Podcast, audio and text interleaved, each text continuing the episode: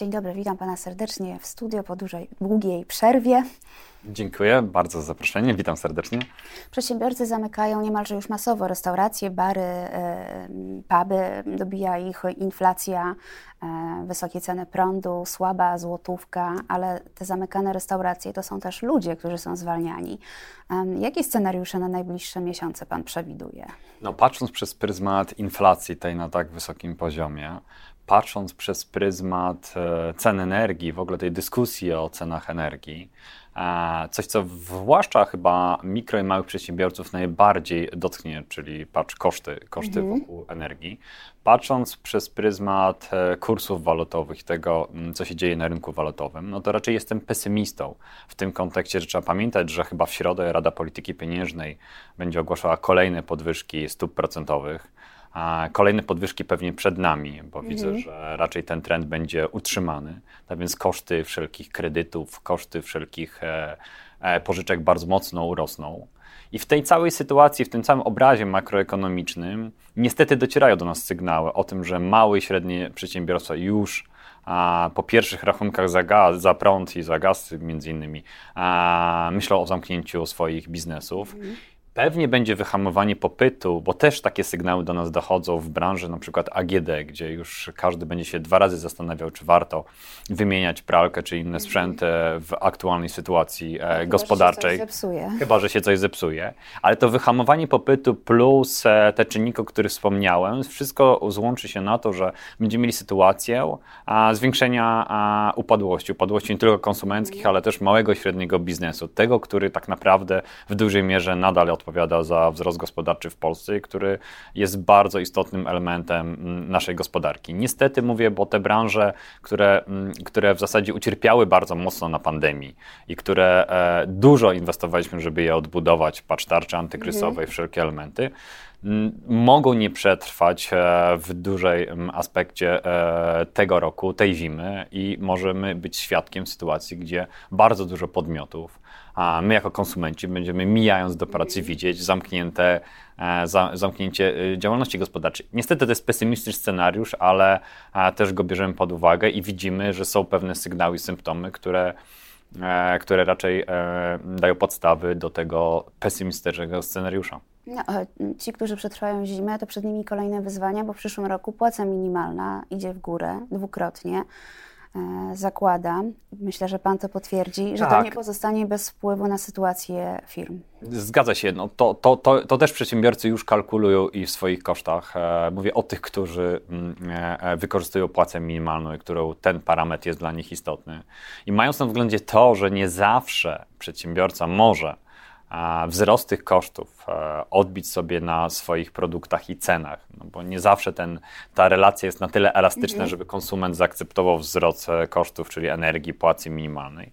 No myślę, że trudno będzie te koszty w jakimś stopniu innym zminimalizować. Tak więc myślę, że w tym kontekście, a, bo jeszcze o cenach energii do końca jeszcze nie znamy sytuacji, jak będzie się kształtowało. Pierwsi przedsiębiorcy dopiero mm. dostają rachunki za prąd, ale tak naprawdę to, gdzie będziemy widzieć, jak mocno ceny energii, ceny, kursy walut, ale też i płaca minimalna, myślę, że w styczeń, luty, w pierwszym kwartale przyszłego roku, to będzie bardzo trudny okres dla polskiego biznesu. To teraz Danina Sasina. Ładnie się to nazywa, ale na nazwie się kończy. Z nieoficjalnych informacji wynika, że Jacek Sasin jest gotów wycofać się z pomysłu nowej daniny. Co Pan na to?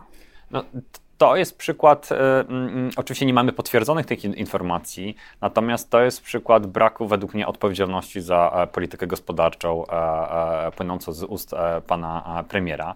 No bo z jednej strony trzeba podkreślić, że jest on wicepremierem i ministrem aktywów państwowych, czyli zarządza de facto też e, dużą częścią e, naszej gospodarki.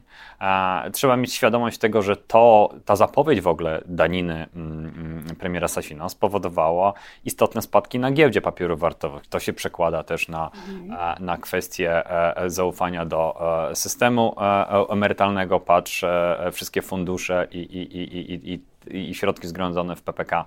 Znaczy, to miało określone konsekwencje. Dzisiaj jesteśmy na takim etapie, że e, m, płyną sygnały, że ktoś jest w stanie wycofać się z tego pomysłu, jeżeli obligo giełdowe przyniesie pewne, e, pewne, pewne zamrożenie obliga giełdowego w obszarze cen energii, przyniesie pewne efekty. No, jestem tutaj bardzo, m, m, bardzo mocnym pesymistą w ogóle do całej przeprowadzonej akcji, bo mhm. czym innym jest dialog, rozmowa z biznesem, na ile taki projekt w różnym wymiarze. Już nie mówię o tym pięćdziesiąt procent podatku, czy daninie, czy on jest konstytucyjny, niekonstytucyjny, czy on narazi nasz Skarb Państwa na liczne pozwy, bo przecież inwestorom zagranicznym w Polsce zapaliły się w momencie, kiedy premier Sasin przedstawił tą, ten projekt, lampki na czerwono. My byliśmy świadkiem a, a wielu telefonów i komentarzy i w ogóle e, m, projekcji, jak ten projekt, jak ten podatek będzie wyglądał, jak on, liczenia już w firmach, poszczególne firmy zaczęły liczyć w swoich Excelach, jakie podatek czy daninę zapłaci w przypadku wejścia e, takiego projektu.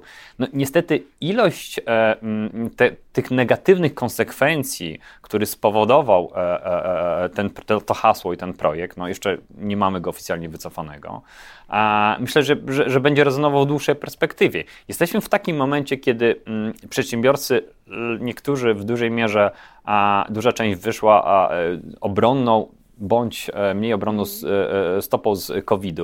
Jesteśmy w takim położeniu dzisiaj i w czasach makroekonomicznych, gdzie mamy różne huśtania walutowe, ceny energii, dostęp, brak dostępu do surowca, a w tym momencie państwo zastanawia się, czy przedsiębiorców nie, ukra- nie ukarać, bo to jest karanie według mnie, dodatkowym podatkiem trzy lata wstecz. No, to było naprawdę kuriozalne. I mam nadzieję, że w przyszłości, jeżeli będzie jakakolwiek dyskusja na temat a, a, opodatkowania, czegoś, co w, w, na Zachodzie jest dyskusja, dy, dyskusja w zakresie tych firm, które zyskały na tej sytuacji, no to będzie to się odbyło w dialogu z biznesem, a nie tak, że ktoś zapowiada na Twitterze e, e, w piątek e, projekt nowej daniny, a w poniedziałek widzimy spadki na giełdach i określone konsekwencje finansowe. Tak? Tak, bo wysyłamy sygnał, że Polska jest niestabilnym krajem, jeśli chodzi o legislację, że co chwilę coś się zmienia. To jest jedno z większych wyzwań i dzisiaj, wie pani redaktor, że kiedyś robiliśmy badania, co przedsiębiorców najbardziej dotyka w obszarze prawnym, tak? Mhm. To zawsze były podatki, ubezpieczenia społeczne, ale dzisiaj po Polskim Ładzie i po tej zapowiedzi e, e, daniny e, premiera Sasina, a, a dzisiaj przedsiębiorcy mówią w ogóle całe prawo, no cała legislacja, to co się dzieje dzisiaj w obszarze mhm. e, przyszłych projektów legislacyjnych, tworzenia prawa, no to, to praktycznie e, przedsiębiorcy już e, tylko patrzą, czy coś dodatkowego na nich nie spadnie w kontekście e, e, wyrównywania jakichkolwiek e, strat za lata poprzednie.